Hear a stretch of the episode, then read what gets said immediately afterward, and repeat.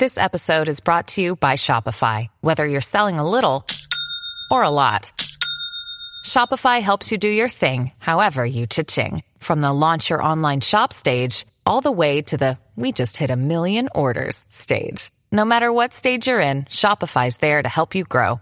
Sign up for a $1 per month trial period at shopify.com slash special offer, all lowercase.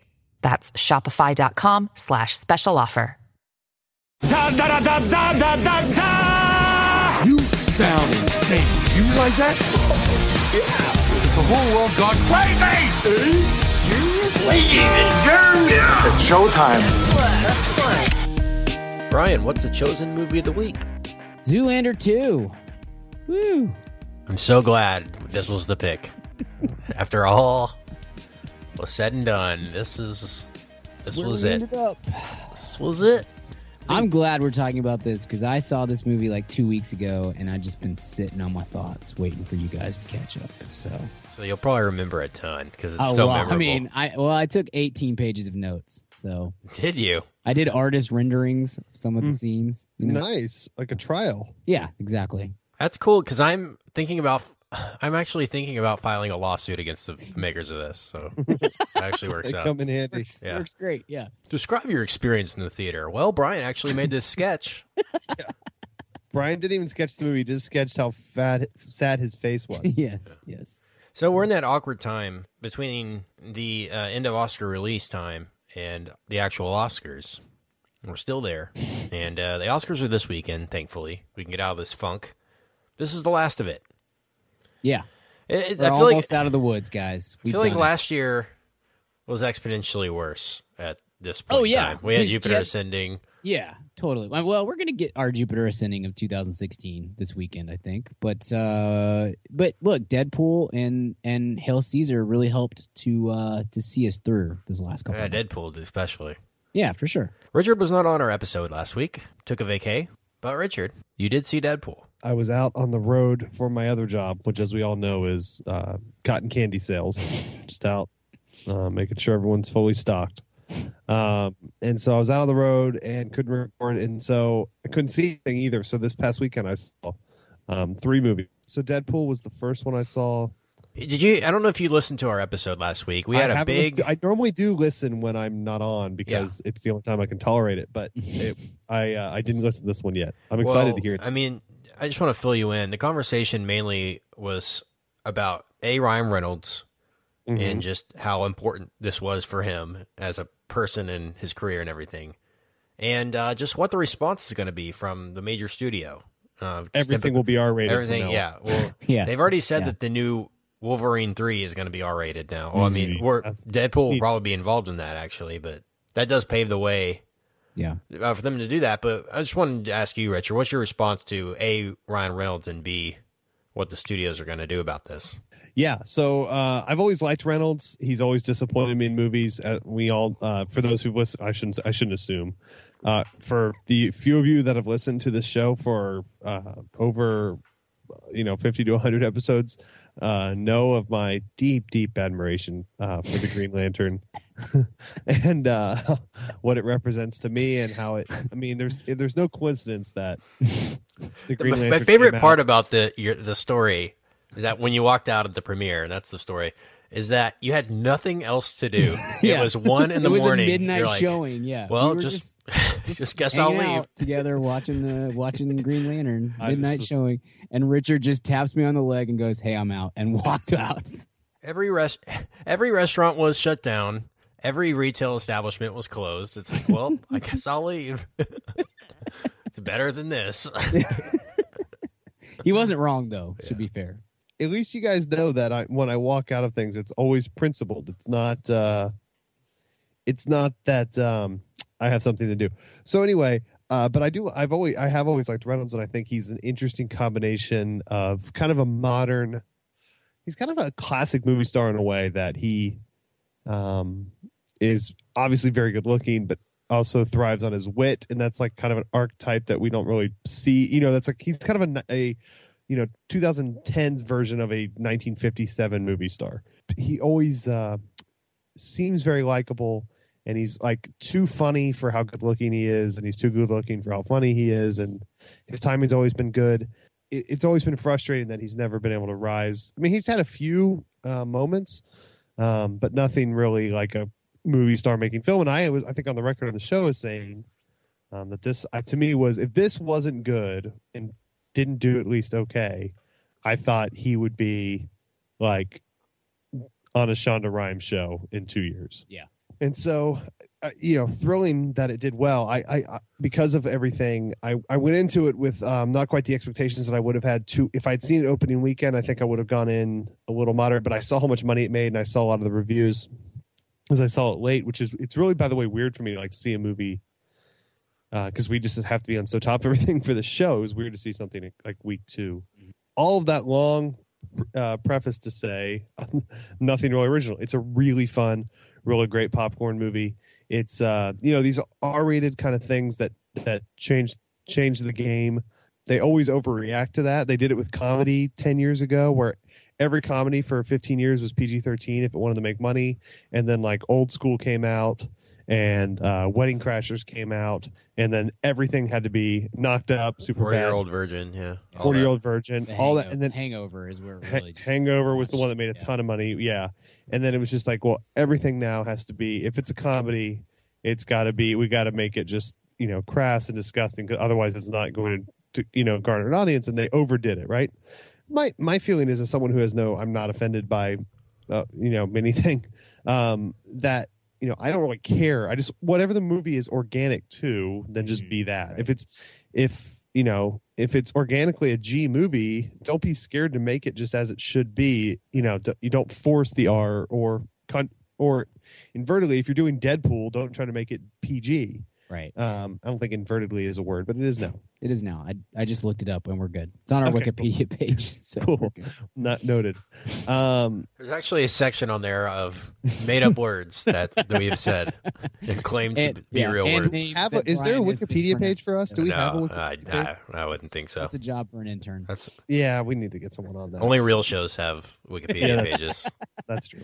We do not. Um, and so, anyway, so this was very true to itself with its R rating.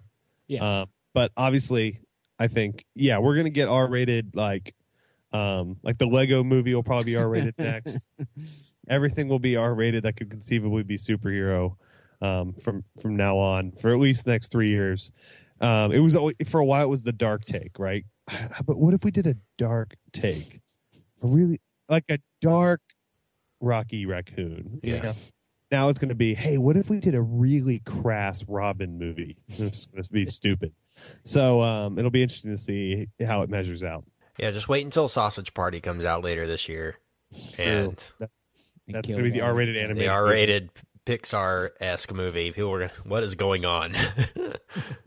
Every kid's gonna want to see that too, by the way. Every kid. Well, maybe, maybe it'll inspire R-rated Toy Story 4. You know, that's that's my dream. See, I want NC seventeen. I want them. I want to see Woody and Buzz and like those creepy eyes wide shut masks. While Chris Isaak plays in the background. Maybe did a bad bad thing. the Yeah. patron saint of NC-17 movies soundtracks. So, what, what would your grade be, Richard? Yeah. Uh, if I had to grade it, I'd probably go. Deciding between two here. Um, I'm gonna be nice. I'm gonna go A minus. good. That's about. I think that's where about where I came in. Okay. What about you, Kent? What'd you give it? I think I I think I did that as well. I can't remember. I was high on it though. But it's still doing very well at the box office. Yeah. And uh, made another fifty or so million dollars this past weekend. Good. Have they greenlit 17 more of these? Definitely a sequel, Okay. if not uh, multiple sequels. I'm, I'm sure he'll show up in multiple Fox Marvel movies, X Men Uh-huh. and Wolverine and such. And the Fantastic Cool. Four, hopefully. I think they're the second best right now at doing it. They're definitely better than Sony and DC. So I'm fine with I'm fine with Fox. I, I might honestly like the X Men franchise more than That's true. Avengers.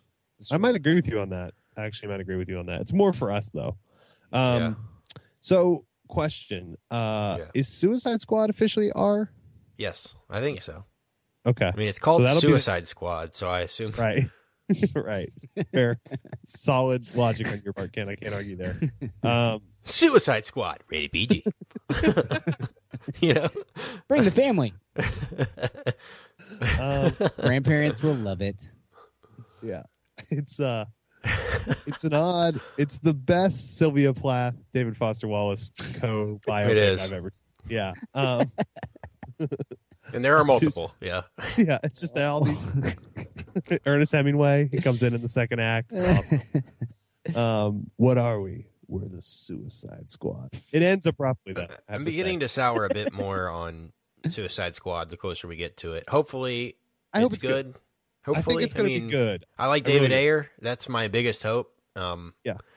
I like Margot Robbie. The other cast members, I Will Smith, I'm not confident in. Jared Leto, I'm not too confident in.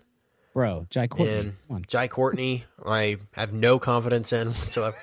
People Just get very angry Manning. with us because of our pessimism towards DC. So I want Yeah. to reiterate for the thousandth time. I hope I hope Suicide Squad's awesome. I hope it's a total game changer of a film. I really do. I think it'd be really cool. I'm I'm in the business of movies being good. Yeah. I just also don't think that DC is do, handling No. things correctly. But I, if any of them are good, it's going to be that one, and I hope Yeah. it is. I want Batman movies to be good. Me I, too. I don't want Batman v Superman to be good anymore because of Zack Snyder just being a tool. But but like a month ago, this entire time I've been like we've said over and over and over again, I would really like for this to be a good movie. I would like to be wrong about it. I just don't think it's gonna happen. So we had all the hope for Man of Steel.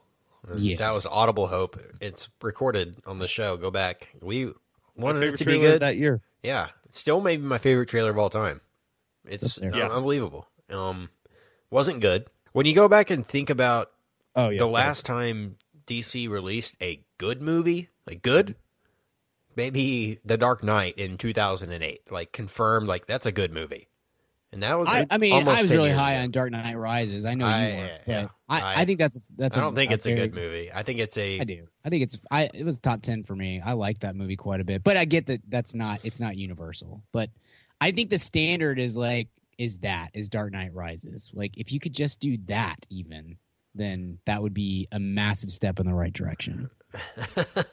Don't you think? I mean, yeah. If see, if you I'm could just give it it, up that's on- good. That's a good point. If you could just give us the Dark Knight Yeah. Rises, like Dark Knight. Rises is eighty seven percent on Rotten Tomatoes. So like even that is is way above what I think we're expecting from most of these movies. Uh, Suicide Squad being the one that has the most chance to be a decent film. Like, but the stu like everybody who gave us crap over the last couple of weeks on Twitter and email and whatnot, like the studio itself is extremely worried about Batman v Superman. So of course we're going to express concern over that. Like it's it's looking like it's not going to be good, guys. So what and was it's the two hours and last thirty week? one minutes long. Well, but- good, and not a minute too short.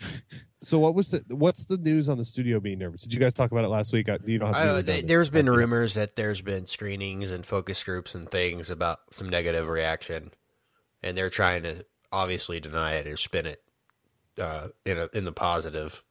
I think they just know that it's going to make a lot of money no matter what, so Yeah. they're trying to say Oh, yeah, everyone's it's- still it's- excited for it. We're still expecting a big opening weekend because they know that they're they're not going to say anything about how good it is really uh, prior to Yeah. when it comes out, but. It's like Trump. I'm the highest in the polls. I'm gonna do great. I'm gonna win. Yep. It's kind of how this is. No specifics on plot or or anything like that. I think that. they're projecting about 150 for it. yes, And- yeah, It's- it's gonna make a lot of money. Decision. Like, Yeah. There isn't really any movie news item of note except for that, but there is one announcement I do want to make, and that is that the Mad About Movies merchandise store will be opening within the next few weeks. Uh, a lot of people have emailed us wanting to know when we're finally going to release uh, some t shirts, and uh, the time is now. Stay tuned to our Twitter, to our website. We're releasing one shirt. It's a very limited pressing. It's a nice design, really, really nice. A fitted t shirt, some nice fabric. Uh, it's not some throwaway giveaway shirt. This is a nice shirt, something like you would get at an Urban Outfitters or something like that. But again, very limited. Uh, probably the only time we're going to print this design. So stay tuned to our Twitter for that. It is first come, first serve for those. And uh, so stay tuned. Jitterbug. Jitterbug. I think there was a time, I think there has been a time where we were all fans of Zoolander in some form or fashion. It's kind of kind of like Ace Ventura. We all enjoyed it at one point. We don't really like to admit it, but there was a time, a dark time, when that was the funniest thing in our mm-hmm. in our repertoire. Hey, what's up, ma'am fam? Kent here. And yes, if you're hearing from me, you know it's time to talk about Blue Apron. If you haven't tried out Blue Apron by now, what the heck are you even doing? Blue Apron is the number one fresh ingredient and recipe delivery service in the country. They deliver fresh meals straight to your door. All the food is fresh, it's sourced from local farms, and there's no wasted ingredients. I've been a Blue Apron subscriber for a long time now, and they have still, to this day, never let me down.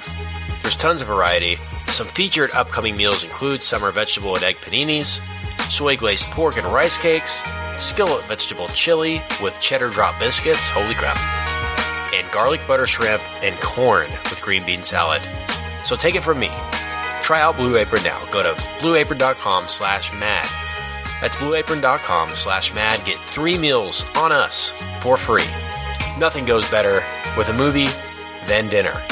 So check out Blue Apron. Blueapron.com slash mad. Blue Apron, a better way to cook. So I guess this is an obvious thing to do if you are Ben Stiller in the studio who did this. Um, but Ben has said multiple times that he gets asked all the time to do a Zoolander movie again. Um, he's probably gotten asked about it every single year since Zoolander one came out, or maybe not right after that because it it definitely get, gained a cult following. Yeah, it wasn't a big later. It wasn't a big hit at the time. And so he's had the opportunity to do this multiple times, but the thing about it is he's always said that he's not going to do it unless it's the right time or the right script or the right story. And this just felt like not the right script or time or story. and that's really it for me as far as what happened here. It's just not a funny script at all. And um it's not that it wasn't inspired. It's not that the people involved didn't want to be there because I both truly believe in my heart of hearts that Ben Stiller was really trying here to make a movie as funny and as memorable as the original Zoolander.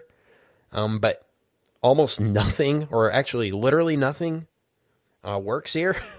In this, no, there's not really a funny setup or premise or moment in the movie.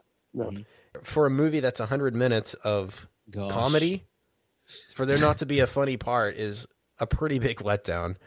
And you just look at a movie like MacGruber, and I hate to do that because it's always a comparison, but for a parody, this this was going for way more MacGruber than Zoolander Yeah. was. They they Yeah. basically tried to make a a MacGruber with Derek Zoolander in the lead, and it it really fails. Um, maybe they should have gone hard R here and seen what they could have done with. You know what I mean? Yeah. Like I don't know. Maybe there was a line they could have crossed that would have made it funny, and they just didn't go there, and they didn't because there are some setups that for a PG thirteen, like the Hansel storyline and his love story with his group and everything. Like I Awful. that that alone for a PG thirteen is pushing it, you know.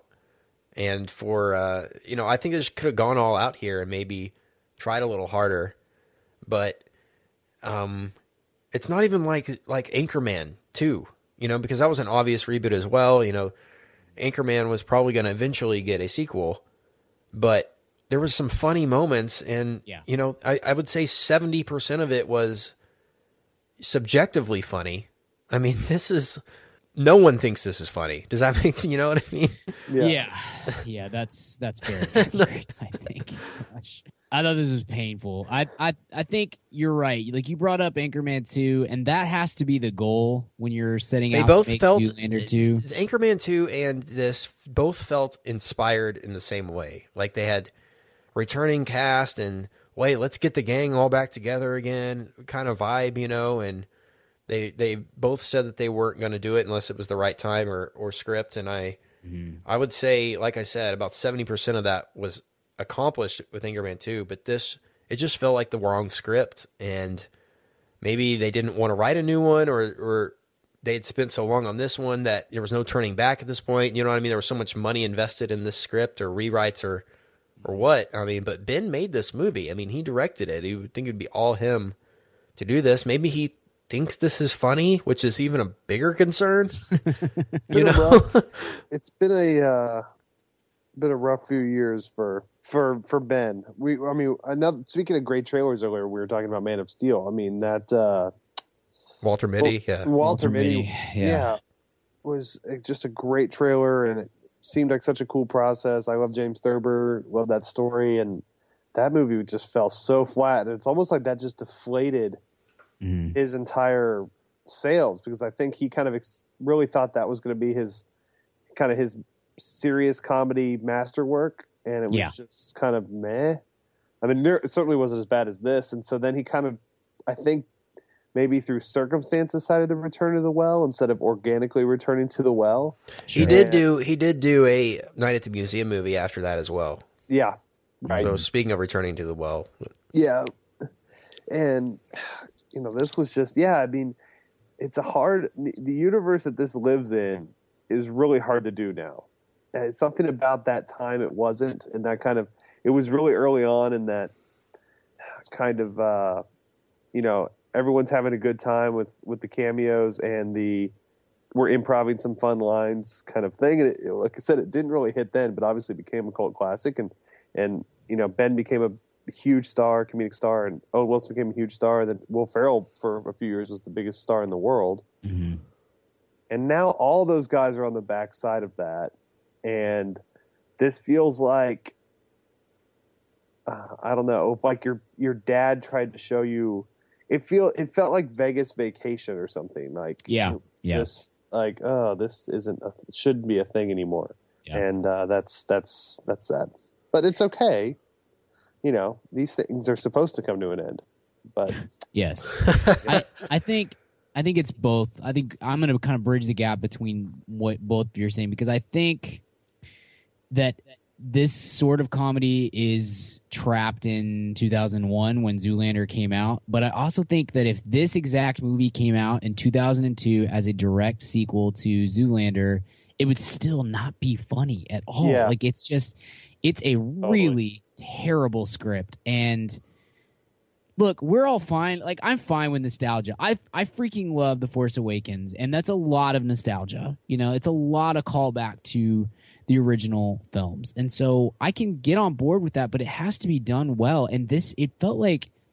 It felt like every bit was just a rehash of what had been done in the previous film, and mm-hmm. that's that was fine for 2001. But you know, the things that I rewatched Zoolander one today, and I hadn't seen it in probably six or eight years and I, you know, I think it holds up okay, but it's the moments that hold up are the walk off with David Bowie and the gas fight and things like that that are really kind of uh, off kilter, weird, and sometimes pretty dark humor. You know, I think that holds up really well, but the like here's my tiny phone and things like that that's not funny. It really wasn't that funny in 2001 it's certainly not funny in 2006 yeah, they had like four callbacks to the phone in this, yes as if we're gonna laugh every Yes. time we see that little phone. oh gosh, it was painful. And I look, I just think, I think the goal was probably to do something similar to Anchorman Two, and instead what they got was Dumb and Dumber Two, and that's a really depressing. This is not as bad as Dumb and Dumber Two, in my opinion. I think this is way worse than Dumb and Dumber Wow. Two. I I could sit through Dumb and Dumber Two again. I, I was talking to Richard. this isn't before you- bad. It's just not funny. Oh, dude, I think this is a It's just not funny. movie. Like I, I, this is the closest I've ever come to just walking out of a movie. Like Wow. 15 I, I think five minutes into the movie my wife and i went to see this and i i turned to her and i said i've never realized how little i needed zoolander 2 in my life until this moment like five minutes and in you said it this is- loudly and ruined the movie. yes for i did everyone. that was my goal was like you have all made poor decisions being here tonight on valentine's day uh it's just Wow. classic gil um Hold on. Did you make her watch the dunk contest after? obviously. Um, I just I, look. I I thought uh, I thought Dumb and Dumber Two was a terrible film, and this I think this is I could sit through Dumb and Dumber Two again before I could sit through this again. I I this is the closest I've ever come to just walking out of the theater. Wow. It's just not. It's not even fun. Like it's it's I, Dumb and Dumber Two was not was not fun. Dumb and Dumber Two was depressing because it was so desperate. And Dumb and Dumber guess- Two offended me because there was so many jokes that tried to cross the line, and Yeah, so much oh. potty humor and so There's a much lot wrong sex humor. I, I don't want to come across as defending Dumb and Dumber 2 because that is an atrocious film. Well, But what I don't then think explains this the tattoo, the back tattoo. um, it said Dumb and Dumber, and then you added the two, which Right. was weird. Just just After gets better every time, guys. No, Uh, it's uh, I mean, Dumb and Dumber Two is is worse to me in that um, I think Dumb and Dumber is a more iconic comedy Sure. than Zoolander. So it's like it's it's kind of um, urinating on a more important corpse to me. but uh, you know, Zoolander was I saw Zoolander in the theater. It falls victim to a lot of things, but I think it's really three of them. Every star in it, with the exception of maybe Kristen Wiig, but the argument could be made maybe she didn't capitalize quite on her um, bridesmaids success. Like Not at least all. You go look at the her recent work too. Done some good small She's done some small ones, but none of them have made made No, money. yeah. Like welcome, welcome to me and things like that. That Yeah. she really Yeah. goes out on a limb and does. And I- I don't know. We'll see. She's got Ghostbusters coming out. Forgot that's going to be huge. But um, she might. Yeah, you're right. She might be on the back of it. Tina Fey's on the back of it. She's not in this Yeah. movie, but Tina Fey's that Foxtrot movie is going to flop just because. Yeah. I don't think she has the star power that she used to had. Well, Have. people Even her with Amy 2016. didn't have it. yeah, I know. Well, that one that was just partially studio. Well, partially a bad movie, and then B, and then B, going up against biggest movie of the year. Second, yeah, biggest movie of the year. Um, I think, yeah, but like Ben Stiller's kind of on the back nine in terms of comedic. You know, comedy has a shelf life, man, and like Right. you're not. I mean, look at who are the who's the biggest, especially in film. You can kind of last longer on TV if you're like a Letterman, but you know, even Letterman probably got worse as it went on. But but people like that, it's easier to last in TV. But movies, it's like biggest comedian of the '80s, Eddie Murphy. What's he? You know, what was he doing? Okay, '90s, it's kind of half Jim Carrey, half Adam Sandler. Mm-hmm. 2000s, it's and, oh, and Mike Myers. I mean, Yeah. those all three of those guys are can't get a movie. I mean, Sandler can kind of greenlight his own stuff, but it's terrible. Right. Um, and then 2000s, it's Stiller and Owen Wilson Ferrell. and Vince Vince Vaughn and Yeah. Ferrell that hold the you know the frat pack. I mean, Yeah. are any of those guys going to headline a 200 million dollar great comedy like at this Right. point? I mean, and it's going to happen. Sadly, you know, those guys are kind of our. That's when we were kind of in high school, but then kind of our young adulthood guys are Rogan and Jonah Hill and and Jason Segel, and you know what? Those guys' time is coming too. Like they won't be funny in five to seven years, in at least to a mass audience. Like comedy, it's like they're kind of like film comedians are like athletes, and yes. some of them are Dirk and Tim Duncan and can give you twenty years, and some of them are Steve Francis can only give you seven or eight. But everyone, you know, as the great Right. Charles Barkley said, only two things are undefeated: Las Vegas casinos and Father Time Right. and eventually your your funny dries up and everyone in this movie including penelope cruz Yeah. seemed like oh wow these people were really big stars it just kind of was a bummer Speaking of people who might be might be past their prime, and I saw this trailer during the Zoolander movie. The, what is it? The the brothers brothers Grimsby, Gris- Gris- Grimsby. bro- Yeah. the the bro- brothers Gr- the bro- brothers Gri- Grisby Grims Grimsby Grimsby the Yeah. bro- brothers Grim- Grimsby. it, it just rolls off the tongue. It just yeah yeah And um, Sacha Baron Cohen. Yeah.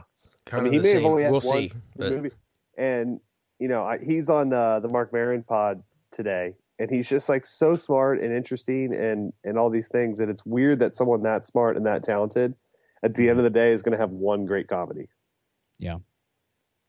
yeah, the Ali G show had a great run though. Great That's a- TV. And then Bor- I think Borat is a masterpiece. It it doesn't hold up great because it's so much about what the world was like in 2006. So it doesn't hold up incredibly, but it's still very good. Bruno is not good. The Dictator is not good, and and the Brothers Grimsby looks awful, and it looks very tonally a lot like MacGruber. So this is a big hit. I'm going to be very mad because MacGruber is going to be much better. Was much better and and and bombed. So Well, they've got Louis Leterrier behind the camera, so. Guys, I count on some great camera work. I have a confession. I watched all of Now You See Me for the third time the other day. all of it. You got to stop. Oh. it's a problem. I'm going I to check you in. It's You're a super time. fan. I love It's it. exactly what I told you, Kent. Was I can't wait to watch that on a Sunday. After, I what did I say? I can't wait to watch it on a Sunday afternoon on TNT and make fun of it. And literally Sunday afternoon TNT, I'm just beat from traveling all week. I watched the last hour of Catch Me If You Can, which if that's on, I'm watching it because it's great. And then Now You See Me comes on, and I was like, ugh. And I just sat there for two hours and watched the whole thing and paused it every 10 seconds to yell at my girlfriend about it. Gosh. Poor Sarah. She's a I've- saint. she, she enjoys. I mean, she she hates most of what I do, but Right. that she enjoys. That's one of the few things. Low only on the one of list of complaints. Yeah. Yeah, exactly, for sure. She's not a fan. Don't get me wrong. So the amount of cameos in this was just. I, I don't know if they at midway through they realized it wasn't funny and they just called everyone they knew to come in and do this. Um, There's so many. Cam- it's so camera. It's like Ben Stiller loaned everyone twenty bucks when they needed it the most. Level cameos Yeah. because it's so desperate. Well, and I think people. I mean, this is such a Zoolander is such a cult movie and has gotten better with time. Obviously, I think uh, as far as uh, a pre- fan appreciation and whatnot. So I can totally see everybody lines up say, "Oh yeah, I totally want to be in Zoolander too," and then they see the finished product, and I'm I just have this this idea of like the screening is half empty when the lights come back on. Like everybody's just kind of snuck out and said, "Oh, I don't think I want to be associated with this. This is really bad." there's a there was a moment in this and where I thought to myself, if you can't make this work, I don't know what is going to happen. Um, the moment where Hansel and Derek Zoolander meet for the first time, uh, or since I guess the the last movie, and they literally had o- over ten years to think about that scene. What what the setup would be, where they would be years, when they yeah. meet, and it I don't remember any. I mean, it was so unmemorable. It was not funny, and Yeah. you know what I mean. Like things that you knew were going to be in this movie that you could have had. You know, I, I'm sure even after Zoolander came out, they uh, had ideas about the sequel. You know what it was going to be, and, and funny things that they could do in the sequel. Like typically, like what they said. You know, if Pineapple Express two, oh, we know what it's going to be. You know, they've never made it, but they did. They they have an idea in their head of what it's going to be. But I mean, that scene alone proved to me that this wasn't going to work. If you can't make that iconic kind of moment work, or at least funny in, in any sense of the word, funny, um, at least comedic. It's it's like they weren't trying to be funny, even. And it's just very confusing. Like it, half drama. Are they going for? I don't know. What was the action thrill ride of the year? I think we can all agree on that. I was thrilled and I was taken away. It, it isn't it weird though. It's like Stiller. You know, when I can tell you when I was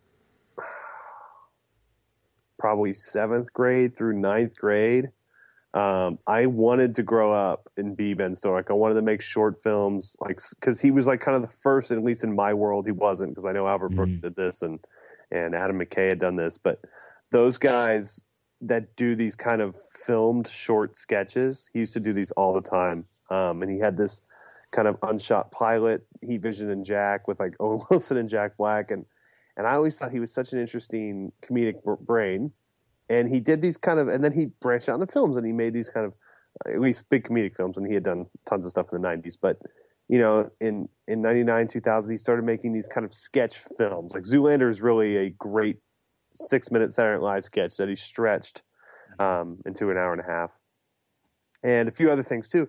And then he comes out in 2008. And he does that for seven or eight years, and it, to you know varying degrees of success. And then in 2008, he comes out with Tropic Thunder, which is incredible, and it's this huge scale, and it's this actually good war movie that's hysterically and, and, and parodies both war movies and the film industry and actors and politics and perfectly skewers everything Right. and you're like, wow, this next step of the next Ben Stiller career is going to be in. He's, you know, he's That, that character was incredible. Tugg Yeah. Speedman, the like Yes. action star, he did that so well. Oh my goodness. Absolutely.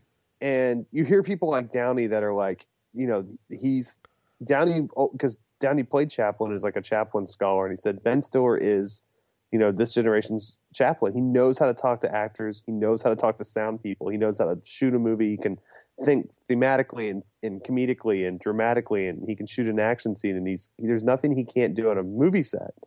And you think, gosh, these next ten years are going to be a golden era of of Stiller making these big budget, big ideas, big broad satire films, and he just hasn't at all. Like nothing. Tropic Thunder get, actually gets better as it gets older, and it's I mean, Secret Life of Walter Mitty and Zoolander 2. That's it. Yeah. That's all we have to show for it. And some Night at the Museum movies and a couple Noah Baumbach, you know, subtle performances.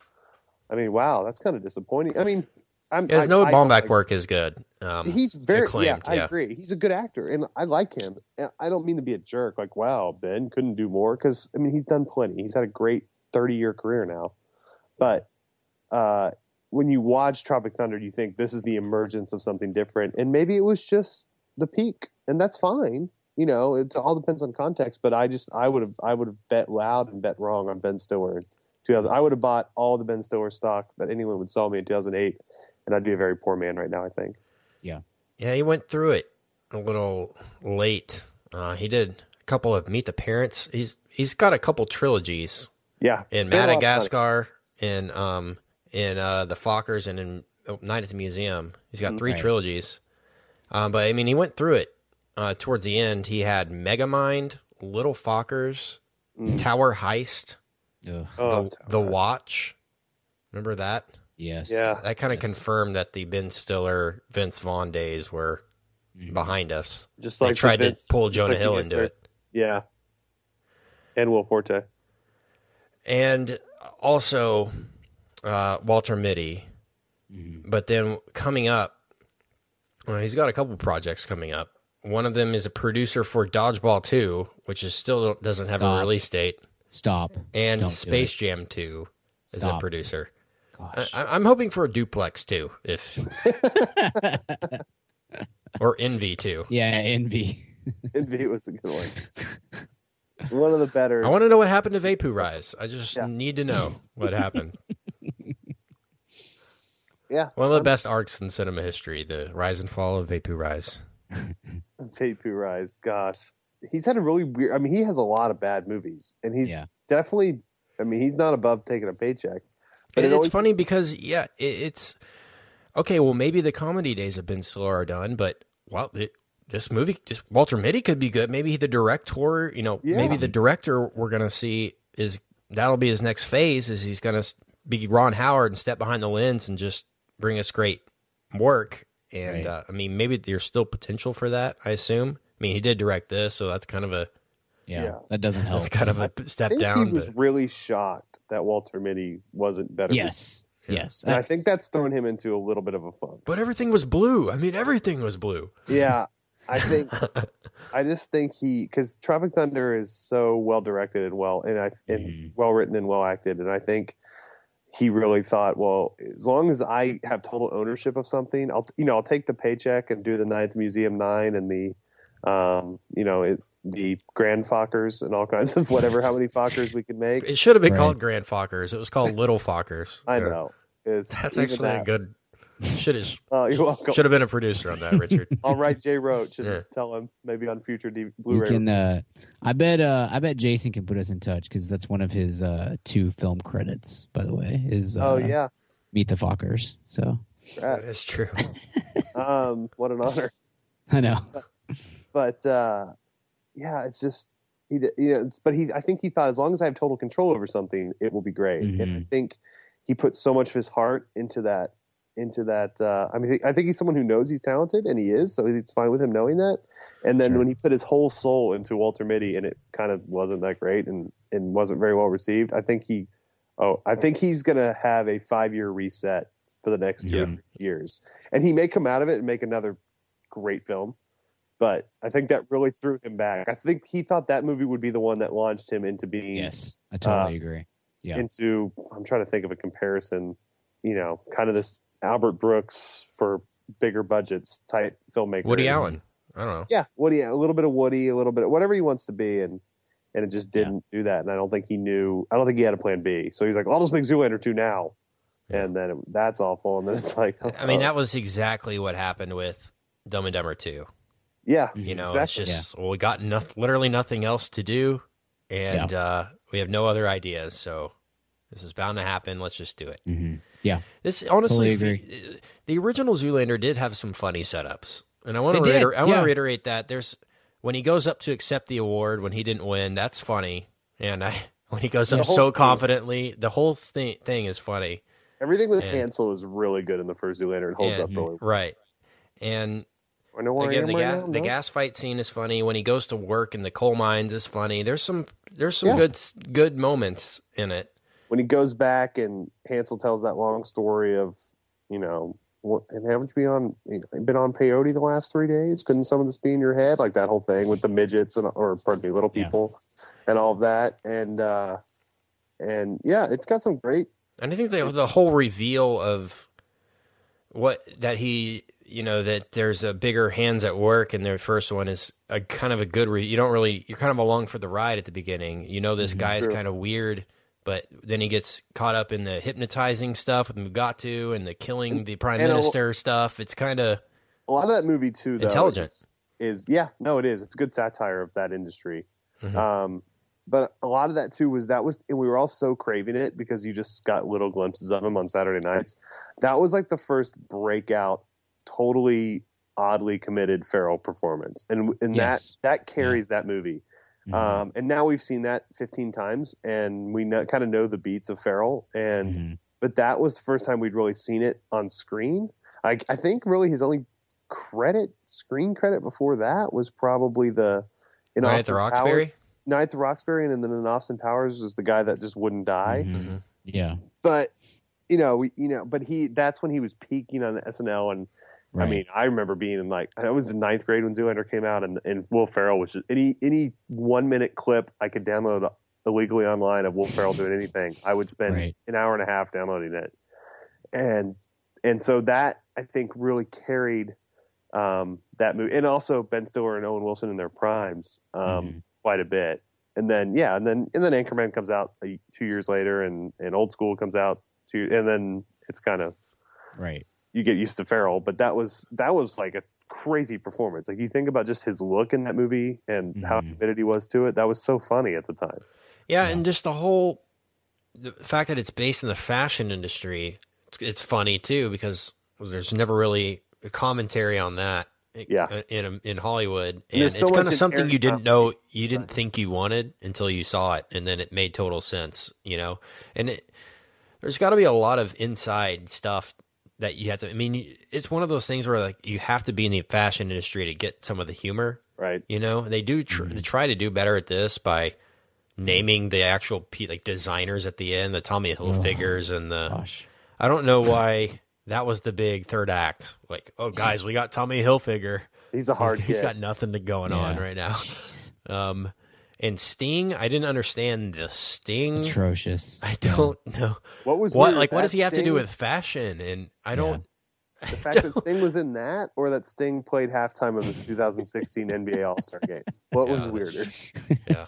I'm gonna still go NBA All Star. Yeah, game. that one's that one that one will not be touched for quite. Okay, while. how many NBA All Stars have Sting? 2016 NBA All Stars have Sting on any of their devices? Was Steve Nash an All Star this year? No, No, he okay. was not. Um, I actually wake up to Zero. Desert Rose every morning. So But it's just me singing it.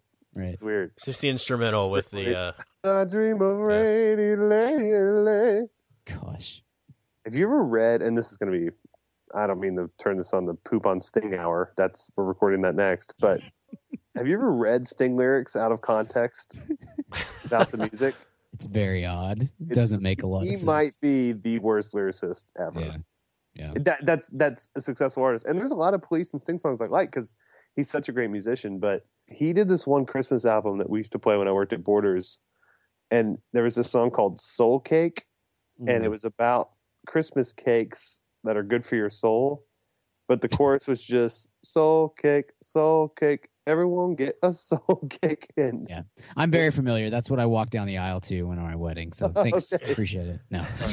but I mean, some of these cameos they just didn't. They're No. they're just dated. It's Um, awful. Yeah.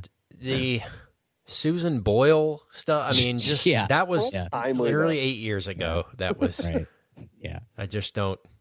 There's no See, greater it's- it's example. like- I, I I think in a sequel like this, you can really tell when the script was actually written based on the cameos. You're like, oh yeah, we got this great Susan Boyle reference, and ninety percent of the audience is like, I don't know who Susan Boyle is. Yeah. That's not that's not a person. set to Chocolate Rain. The kids are gonna. It was at that level. Like it might have, might as well have done that. yeah. Well, I mean, even Billy Zane. Like, I guess if you're a Zoolander fan, you pro- Yeah, that's that one's fun. fine. a I'll write that one in. It's just You know, it was kind of funny in in a random way, but just because it was so obscure, was Kyle Mooney. Yeah, Just because it's he just went so over the top with it, yeah. uh, and I, I I, mean- thought that was mildly humorous the first time, and then the second time he showed up, I was like, I want to kill myself. This is and he died, thankfully. Yeah. Spoiler alert. Yeah. And we're not. There's no spoilers for this. We're not saving you in case you see it. Right. Don't want to Yeah. spoil you. Pretty much every every cameo just it felt forced and awkward and and foolish. Uh, Neil deGrasse Tyson. Can we can we What be is- done with that? I'm just I'm really done with him showing up. Katy Perry's was bad. Susan Sarandon, Kiefer Sutherland. I laughed. He he made me. I had two laughs, actual laughs in this movie, and he he got me one of them. So In fairness, he was drunk when he accepted the part. oh totally, yeah, no question. What was the other laugh? Uh, when Penelope Cruz mentioned that she was a swimsuit model, and both Hansel and Zoolander immediately go, "My condolences." I thought that was kind of that was a cheap little funny joke. Uh, the other time when at the very beginning when they all announce that they are pregnant and Hansel runs out, uh, Kiefer really sold the "I'm really disappointed" shake head look Yeah. that I thought was kind of funny. Um, so two laughs in an hour and forty minutes. That's good. Uh. That's what we're going Well, for. I had zero, Yeah. so Yeah, well, I guess you you, guys don't enjoy the the works of MC Hammer and Naomi Campbell. So strong. I saw the hammer strong pan. combo. That was that was a f- maybe a decent setup with the fashion crimes. I mean, they they had two of them. They could think of two in the past. yeah, there was yeah. t- they could they could have done five or six of those, and it could have been just little quick hit jokes. But there was two, and they, neither of them wait were for the director's cut, man. It was hard. It's sad that the funniest part about this movie was the fact that on the poster it says number two, like as in Chanel co- Yeah. cologne. Like that's a funny joke, but don't. I mean that the trailer, the opening trailer was the funnier than this movie, yeah, where it was like all cosmosy and stuff, and then it just shows Yeah. Zoolander totally. and he's Zoolander. Uh, Yeah. that I mean that was funnier than this entire film. Um, yep, I agree. and that's disappointing. That the the Benedict was- Cumberbatch thing was Yeah, extremely Awful. insensitive, and I'm surprised they didn't cut that completely out of the movie. I'm surprised they didn't get some outrage. John Malkovich, because he Weird. needed to be in this. Yeah. Ariana Grande as a bondage girl, we needed that. Every I will movie needs this Bieber, is- though, don't you? I mean, I'm fine Every with movie. Bieber. Bieber's the kind of person that should be in this. Like yes, that's I what it agree. should be I agree with parodying. you. Yes, Like yes. it, that might have been the only part of the script. Like at least he's actually relevant. right. Ariana Grande too is That's fine. very true. Like that's fun. Like give Bieber more to do in this. Um, but I will say probably in Kent, you're the historian, so you can you can answer more than me. The best film with Skrillex in it. I don't know. Wreck It Ralph is pretty Oh, you're pretty right. up there. You're right. Well, they did get.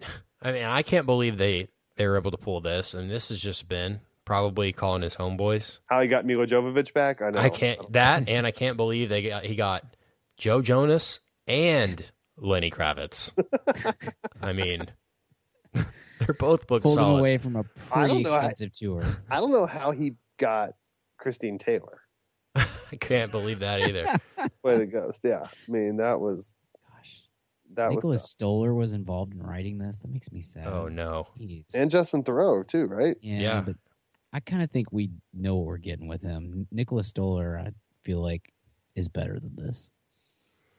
he's not. That's, that's obvious. He's not better than this. I kind of look at everybody involved with this movie in a lesser light than I did previously. And I'm now kind of am mad because you know what? Zoolander doesn't hold up great, but if it's on and it's on all the time, I think VH1 has it. It's always on, and I watch copious amounts of VH1. Um, it's never video on, is still a thing. it's never not on in my office Okay, at all times. Some people like Bloomberg or CNBC. I just prefer VH1. It's like now I don't know if I'll like Zoolander as much. I Yeah. haven't watched Dumb and Dumber since Dumb and Dumber Two. I need to know. Like, I'm kind of nervous to watch it because I Dumb and Dumber is still still I know holds it- up big I time. know, but I feel like I'm just going to be angry the whole time. This isn't as good as Dumb and Dumber, Right. Zoolander, and I wonder if I'll just ever like it again. Yeah, give it some space because I watched it today and I was pretty bitter about it. To be honest with you, I still, like I said, there's still some really funny bits, but on the whole, it has been tainted for me. I think, Mm. unfortunately. I, one of the weirder parts of this, and uh, don't even know why, what they were going for here. Actually, the Fred Armisen like kid That was character. Terrible. What How and how much did they spend on that? I don't. Too? What is? Oh, oof, oof, that was rough and really not funny and not a not a good bit. Not a good bit. He's It- Fred Armisen is funny. They should have just had him do a Yes. like. what was the you could have just said, "Hey, Fred, write something and come, Yeah. and we'll do a one, you know, a 10 second little back and forth, and it would have been funnier than that." Yeah, why don't you just just come on and do your Bill one line. Hader impression? That'll be fine. We'll be good with that. I don't know. I mean, and the the sad part, and this is what I referred to earlier, is that Ben was directing this, and that the sad part about it is that he probably thinks this is a great comedy or funny and intelligent, and he might think this is on the level of. I mean, I hope not of Tropic Thunder. You know, um, why why why do you return to a classic? Com- I mean, it's been Yeah. proven time and time again. You re- you revisit these classic comedies and just it doesn't work. I mean, name a time that it's Yeah, worked, even that so far removed. You know, Yeah, you got to do it. You got to do it right away, or don't do it. Mhm. Probably don't do it. But there are a few cases where if you go right away, it can work.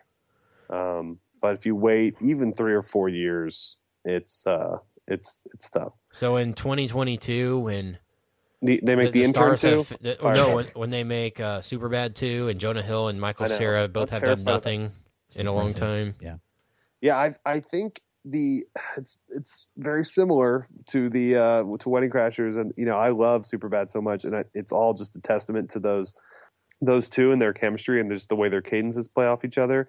But you know what? The same thing could have been said again, and so I was always like. You have to do Superbad too, but I don't know why Sarah and Jonah Hill don't do more movies together because they're such Yeah. a natural team. But then you get the intern, and you're like, nope, that's fine. You guys just just Internship, yeah. yeah, the internship. Sorry, me, not the intern, but the internship. And you're like, Vaughn, it's still Vaughn and, and Wilson. And those cadences should be great, but it's terrible. And you're like, yeah, it's okay. Sarah and Jonah, I understand. Yeah. But like 20, here's a good example 22 Jump Street. Like they did it right away. They did it again Mhm. with Jonah and Channing. And it was like two years later, tops. And it was great. Yeah. I- Or I'll you can say do the hangover though. and it's Yeah. Yeah, well, I know. immediately and Hangover's it's look it's it's the same as like books. Like every every uh novel these days has to be a trilogy you know and then it turns into four movies. And some of them are built to have more of that world explored and most of them aren't. And i think that's part of it. Like a lot of these comedies it's we don't need to revisit. Even if you do it the next year there's not a lot more to do there. It's partly about who's involved. It's partly about the script but it is also partly about the material itself. And i think I think 21 Jump Street, Anchorman, all those two are are some good examples of like there was I feel like there was actually a place to go with the story and you could still have it be let alone funny like the the, the setting and whatnot could could be uh, relevant and interesting to some degree. You know, I think Zoolander Dumb and Dumber is the same way. It's like I just think it needed to stay one single part of history. You know, not. I, I just don't feel like there's anywhere to go with. Uh, and I feel like this movie proved it, but it should have just been. It's a standalone. Some things are standalone, and some things are wider world. You know, and that's. I, I don't know. This it comes up more and more with comedy, and it's partly just what Richard has said of comedy doesn't age well or comedians don't age well. But I think there's something to be said for sometimes you have something that is worth extending and sometimes it's it's fine to just let it let it alone and Yeah, we can't rule out the possibility that this was a hundred percent a cash grab. You know? and their mentality was just Didn't let's. make much cash either. Their mentality was let's just make a passable sequel that the general public will you know a fifty percenter or something like you know what I mean. you had to know this was going to suck because it was always set. To I mean, how good. do you have four screenwriters and it be Mm-hmm. this unfunny? Yeah. Well, They all four have. I mean, I just want to have been in the table read, you know, Mm-hmm. and and I mean, doesn't read funny, you know. I mean, Yeah, this thing's only made forty million, and it's pretty much done making money. yeah, it's in and trouble.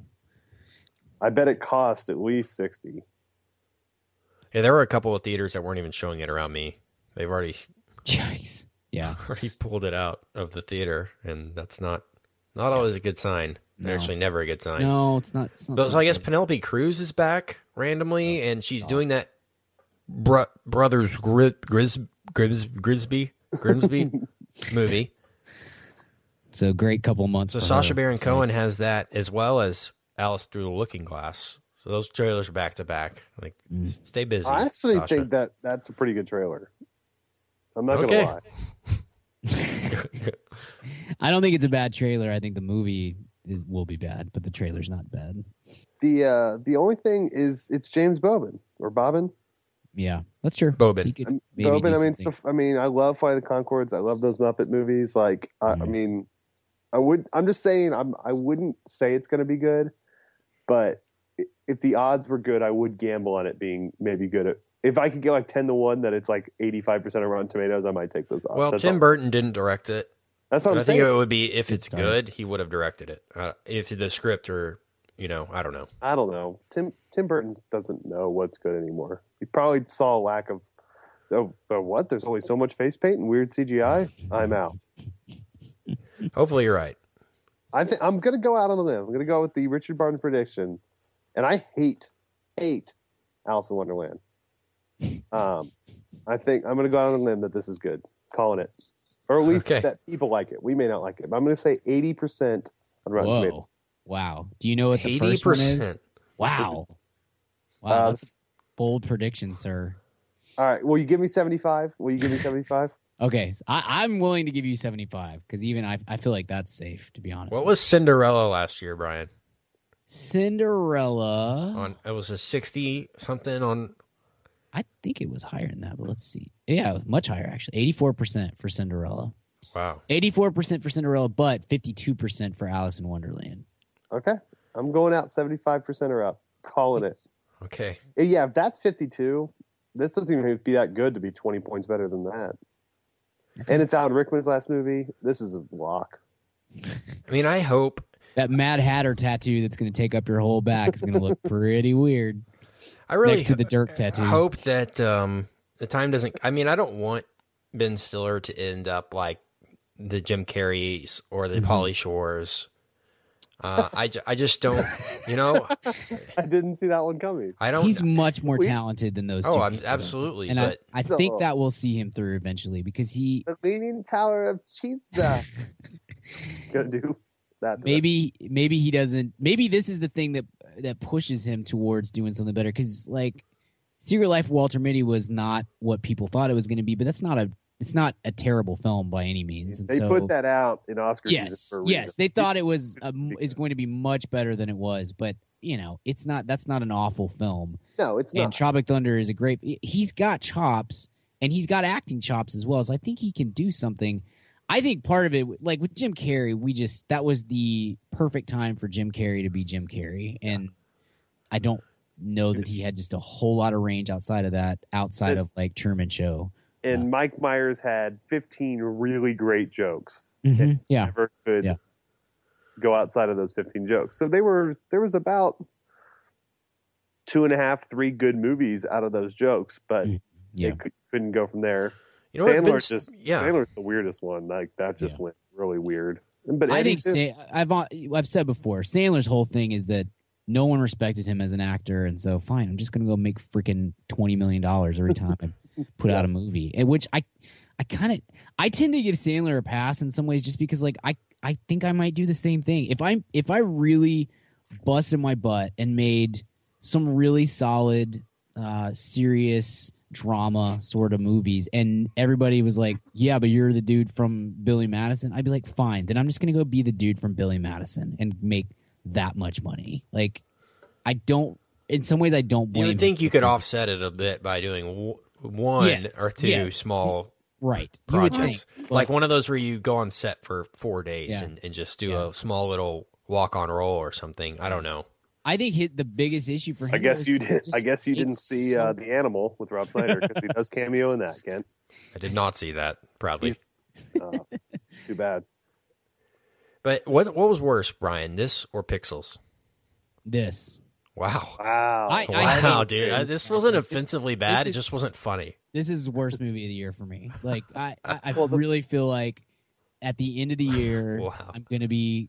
It's gonna be between this and like Gods of Egypt or or something. I, this, I was not offended so much as just like this is this is the biggest waste of an hour. It's pointless. It's definitely pointless, but Dumb and Dumber 2 was pointless and offensive. This was this didn't offend me, you know, like as a human I being. guess. I don't know. I I don't want to revisit either one, but I would. I you would think I- rather watch Pixels than this. That is Yo, yeah, hundred percent. Oh my no god, question. I don't. agree. Oh, oh, God. Hundred percent. I don't agree with you. You know what Ben this is- Stiller needs to do is he had an actually enjoyable run in the mid aughts when he was doing the Heartbreak Kid and Along Came Polly, and he was just being funny, affable rom com Ben Stiller and not trying to do all these eccentric characters Right. that haven't worked so well for. I think he just needs to kind of go back to his roots, maybe I get think get, just- get get get involved with Judd Apatow or something, and just you know what I mean.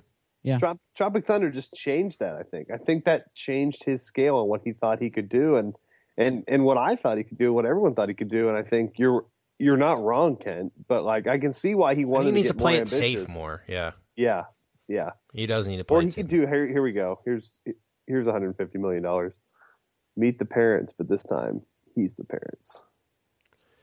I don't know. How can they get Terry? They already did that with Little I'm Not sure. So we, um, I guess it's only a matter of time until we get Austin Powers four, right? What that's Oh. gonna. Jeez. I mean, that We would feel. I would bet. I'm shocked desperate. that hasn't happened yet. Yeah, I think we get another Austin Powers. Definitely over 50% chance. Ugh, that's a bummer. It's on IMDb. Let's see what it says. Plot is unknown. No, uh, no detail. though. Sounds like it's just one of the floating ideas. okay, well, hopefully it stays that way then. Yeah, we don't you need actually that. segued for me pretty well as we get in the weekly recommends here in a minute. But we'll do grades first. Okay, I I will was- grade this as a uh, F minus minus minus. Uh, Kent, I'm gonna I'm Venmoing you some money right now Okay, uh, to, to use your trademark. Uh, it- I'm gonna go with an F minus minus minus as well. Kent, you should check your Venmo. I have also sent you. sent It's okay, a guys. Sizable sum. F minus minus minus. it's okay. It's patent pending.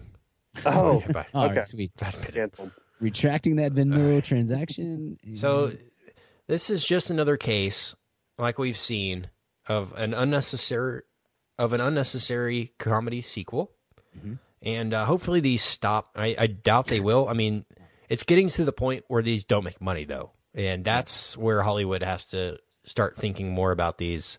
I know. I think Dumb and Dumber Two made a pretty decent amount considering it was Yeah. a, only like a twenty million dollar budget, but this And it was Looked so, I more- mean, way more People love Dumb and Dumber. That's what we were talking about. We were like, you have to make it. It's Yeah. kind of like Batman versus Superman. Like, I get it financially. This one, I didn't even really get financially, especially since, I mean, they totally. It was so funny. I don't even know if you guys remember this. Like three weeks ago, I was like, I messaged you guys like, you know, Do Zoolander two comes out in three weeks, and I've not seen any ads or anything for it. And then, like hmm. within an hour, I saw fourteen commercials. It was so I think fun. they just knew that it sucked. They were not going to Yeah. spend money on it, and they'll throw it in. Fe- the fact that it was at February twelfth should have been the biggest key. It always was suck, like but- they should have thrown this out in. They could have put this out in August and at least made some money on it. I think. I think they way overestimated the amount of people who care about Zoolander. True. You know, they they think they probably thought their focus groups or whatever, or their online research just probably told them there was a way bigger desire to see this and have this around, and that's not the case. I thought there was more. I thought this would do better financially. I didn't think it would be better, but I thought it would do better, and uh, that's not the case. Hey, man, fam, question for you. Do you own a small business or are you a boss? Are you looking to hire awesome people, but you just can't find somebody to fill that role? Well, let me tell you about ziprecruiter.com. With ZipRecruiter, you can post your job to 100 plus job sites all with one click. In fact, over 80% of jobs posted on ZipRecruiter get a qualified candidate in just 24 hours. Find out today why ZipRecruiter has been used by businesses of all sizes to find the most qualified job candidates with immediate results. That's why ZipRecruiter is different. Unlike other job sites, ZipRecruiter doesn't depend on candidates finding you. It finds them. Right now, you can post your jobs for free on ZipRecruiter by going to ziprecruiter.com slash mad. That's ziprecruiter.com slash mad. One more time, try it for free. Go to ziprecruiter.com slash mad. Thanks to ZipRecruiter for supporting this episode of the Mad About Movies podcast. All right, well, let's hit a recommend then. Weekly recommends. I'm going to recommend a uh, movie or series of movies. Uh, I've been going back and watching uh, the Scream films, Oh yeah. and uh, really enjoyable set of movies, especially that first Scream movie. Yeah. First yeah, definitely. Uh, it, I mean, Cabin in the Woods got a lot of credit for, you know, commenting on on horror movies, but Scream did it first. And um man, that first scene in Scream is still just terrifying, where Drew Barrymore is the babysitter and answers the phone and gets stalked from, you know, as a as a young person seeing that, I was horrified. It was the scariest thing I'd ever seen in my life, and I had to turn off the movie. Um, but now it's just a work of genius, and those movies aren't the best. They don't hold up very well. They're just chock full of '90s stars in them.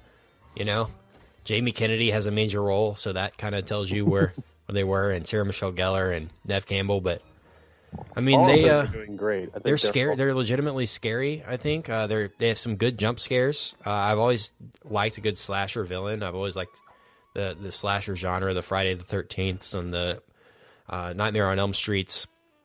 But uh, it holds up decent, and um, it's a good thing to uh, to revisit. And Yeah. and uh, you know, there's some there there are ones that, like you, Richard, were saying earlier. Uh, if if you if you get them um, on on TV, I I have to watch them. But you know, R.I.P. Wes Craven, and I was just thinking about him last week when The Witch, when I saw the trailer of The Witch, I was just thinking about good horror movies, and it's like I haven't watched Scream in a while. I went back and watched it this past weekend, and and I suggest uh, suggest everybody definitely revisit you, that one. If you can't get that, um, I know Jamie Kennedy, Neve Campbell, and Sarah Michelle Gellar. They're also the leads in the new Iñárritu film next year, right? Could so have sworn that was Skeet Ulrich. I, he's in it too. Skeet Skeet's is- in it as well. Skeet's in it as well. Uh, so if you can't get a what hold a of Scream- '90s cast. Jeez. Scream Two is almost worse. Scream Two has Yeah. like has Sarah Michelle Gellar and Joshua Jackson. And Pacey, they yeah they they they Pacey went and all out. Buffy, the Pacey Buffy crossover. You know, I don't. I think I may not have ever seen Scream two for some reason. Like Scream one is one of the Scream you Two, know, Cruise Control. It's yeah, good. obviously. Well, Scream Uh, s- s- Scre- Scream is.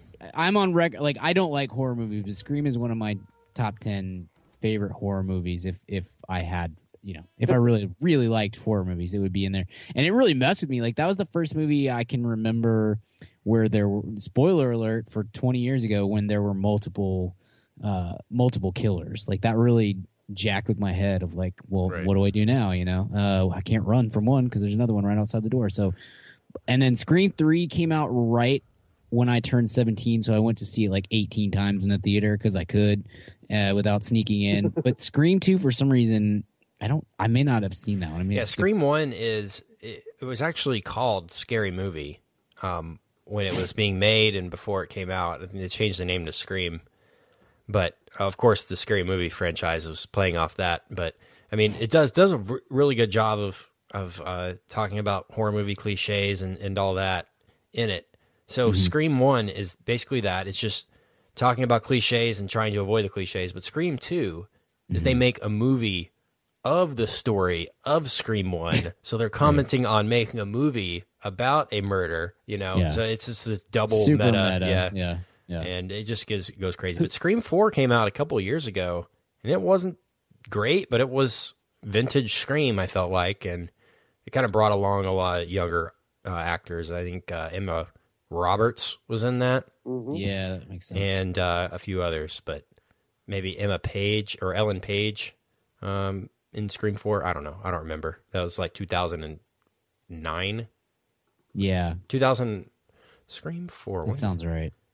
2011. Yeah, I saw that Wow. one. I didn't think it was very good, but you know, it had passed its prime. I, I think David Arquette was he in that one? I can't remember if he was in the fourth one. Yeah, he, him, and Courteney Cox were still married, so they were both in it. Okay, yeah, Hayden Panettiere, that's who I'm thinking there of. you go. And yeah. Emma Roberts, as well as Anna Paquin, that's who I'm thinking of, not Ellen Page. Alison Brie too. Yeah. Amy Amy T. Gardner. But anyway, uh, all I have to say, re- revisit Scream, fun series. Go ahead. That Scream Two cast is so nineties. it's unbelievable. Man. Not only the the three principals, but Sarah Michelle Gellar, Jerry O'Connell, uh, Elise Neal, Duane Martin, Jada Pinkett, Timothy Olyphant, and Laurie oh Metcalf. wow, Omar Epps and Jada Pinkett, yeah. Jeez. and Heather Graham as well. That's the most, might be the most '90s is he- Heather Graham. Yeah, and Portia de Rossi, golly, um, Tori Spelling, and Luke Wilson. Tori Wow. Spelling. wow. The greatest of the Spellings. and Rebecca Gayhart. Jeez, that's a strong cast of uh, '90s characters. You know, we talk a lot about uh, how we would invest in, we would buy up stock in an actor's career. Do you feel like Jerry O'Connell is the most guilty of buying his own stock in the mid '90s? I feel like Yeah. he definitely was 100 percent sure he was the world's next Tom Cruise. Who? Yeah, Who was? Jerry, Jerry, Jerry O'Connell. O'Connell. Yeah, he he did. Yeah, That he's is- like I, he's really walks the line of O'Malley and and uh, Piven pretty high. Yeah, totally, totally. I don't know. Obviously, I'm trying to think of an old Yeah. Jerry O'Connell Yeah. movie. Yeah. Stand by me. There are there are so When he was many. the fat kid. Obviously, he's you've never done- seen uh, whatever NCIS or CSI. or Obviously, you've never seen Kangaroo Jack. Kangaroo Jack. All right, that's it. Um, what's your recommend, Brian? Uh, make it short and simple. Spotlight just came out on DVD, Blu-ray, and I'm that. assuming all sort of uh, streaming options. Uh, I don't think it's going to win Best Picture come Sunday, but I think it probably should. So great, very important film. We did an episode on it, one of my favorites from this last year, and uh, I I quite I think it's a movie that everybody should should have to watch. So check it I out. actually I actually watch it daily. Yeah, Just- you should. You should just, just, uh, really bring yourself down. yeah. And, uh, Just every night before the I go to foot. bed. Every Yeah. night before I go to bed, I just fall asleep to. that's good. It's definitely it's good. Uh, it's good sleeping sleeping movie. Don't you think? Like My I, are I sweet. love yeah. going to yeah. I love going to bed just just uh, thinking about how uh, power is misused in the Catholic Church. That's just, just- my favorite thing. Really. You talking Yeah. about the Kanye West song? Okay, Richard. Uh, we'll throw back to uh, our uh, Mike Myers discussion earlier. Earlier, he directed a documentary. It's on Netflix. Um, it's called Supermensch uh, about Shep Gordon, who's a famous manager, and it's a great little documentary. Really fun in tone. Um, it's some, it's good sometimes when these comedians. I think comedians make good documentary. Like Chris uh, Chris uh, Rock made that really good one about um, African American uh, African American hair yeah. and things like that. And and uh, there's I think Colin can- Hanks just did the Tower Records one. That yes, was great. Tower Records one. I mean, you can. Do, it's interesting sometimes their perspective, and and uh, Mike Myers did a great job. with It's a really interesting story. This guy's kind of had his foot in in everything from from Alice Cooper to kind of inventing the celebrity chef and and everything in between. And so, um, really, it's an easy. I think it's an hour twenty, which is awesome, and it's a great. It's on uh, it's on Netflix now. Uh, but super Supermensch. And uh, talk, basically, it's that this guy is this really nice guy, but he's kind of also a really ruthless manager in his own way, and uh, kind of tells that's that story through a lot of allegorical, you know, history of Hollywood type stories. So it's uh, it's it's a great, easy hour twenty minute watch. I, if you're a fan of kind of uh, the last thirty years of, of Hollywood and music and things like that, I, I think uh, you definitely enjoy it. Okay, Brian, where can we find you on the internet? You can find me on the Twitter at bgill12. You can find my writing at madaboutmoviespodcast.com. Richard, where can we find you? You can find me at Richard Barden on Twitter or at richardbarden.com. Kent, where could I find you? You can find me on Twitter at Kent Garrison and find our show at madaboutmoviespodcast.com. Subscribe on iTunes or Stitcher, and if you like what you hear, please leave us five stars. And until next time, we will uh, see you at the cinema. Goodbye. Hey, baby, I hear the blues are calling. Tossed salads and scrambled eggs. And maybe I seem a bit confused. Yeah, maybe, but I got you pegged. but I don't know what to do with those tossed salads and scrambled eggs. They're calling again. Scrambled eggs all over my face.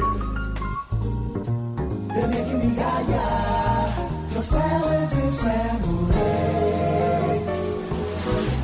They're calling again.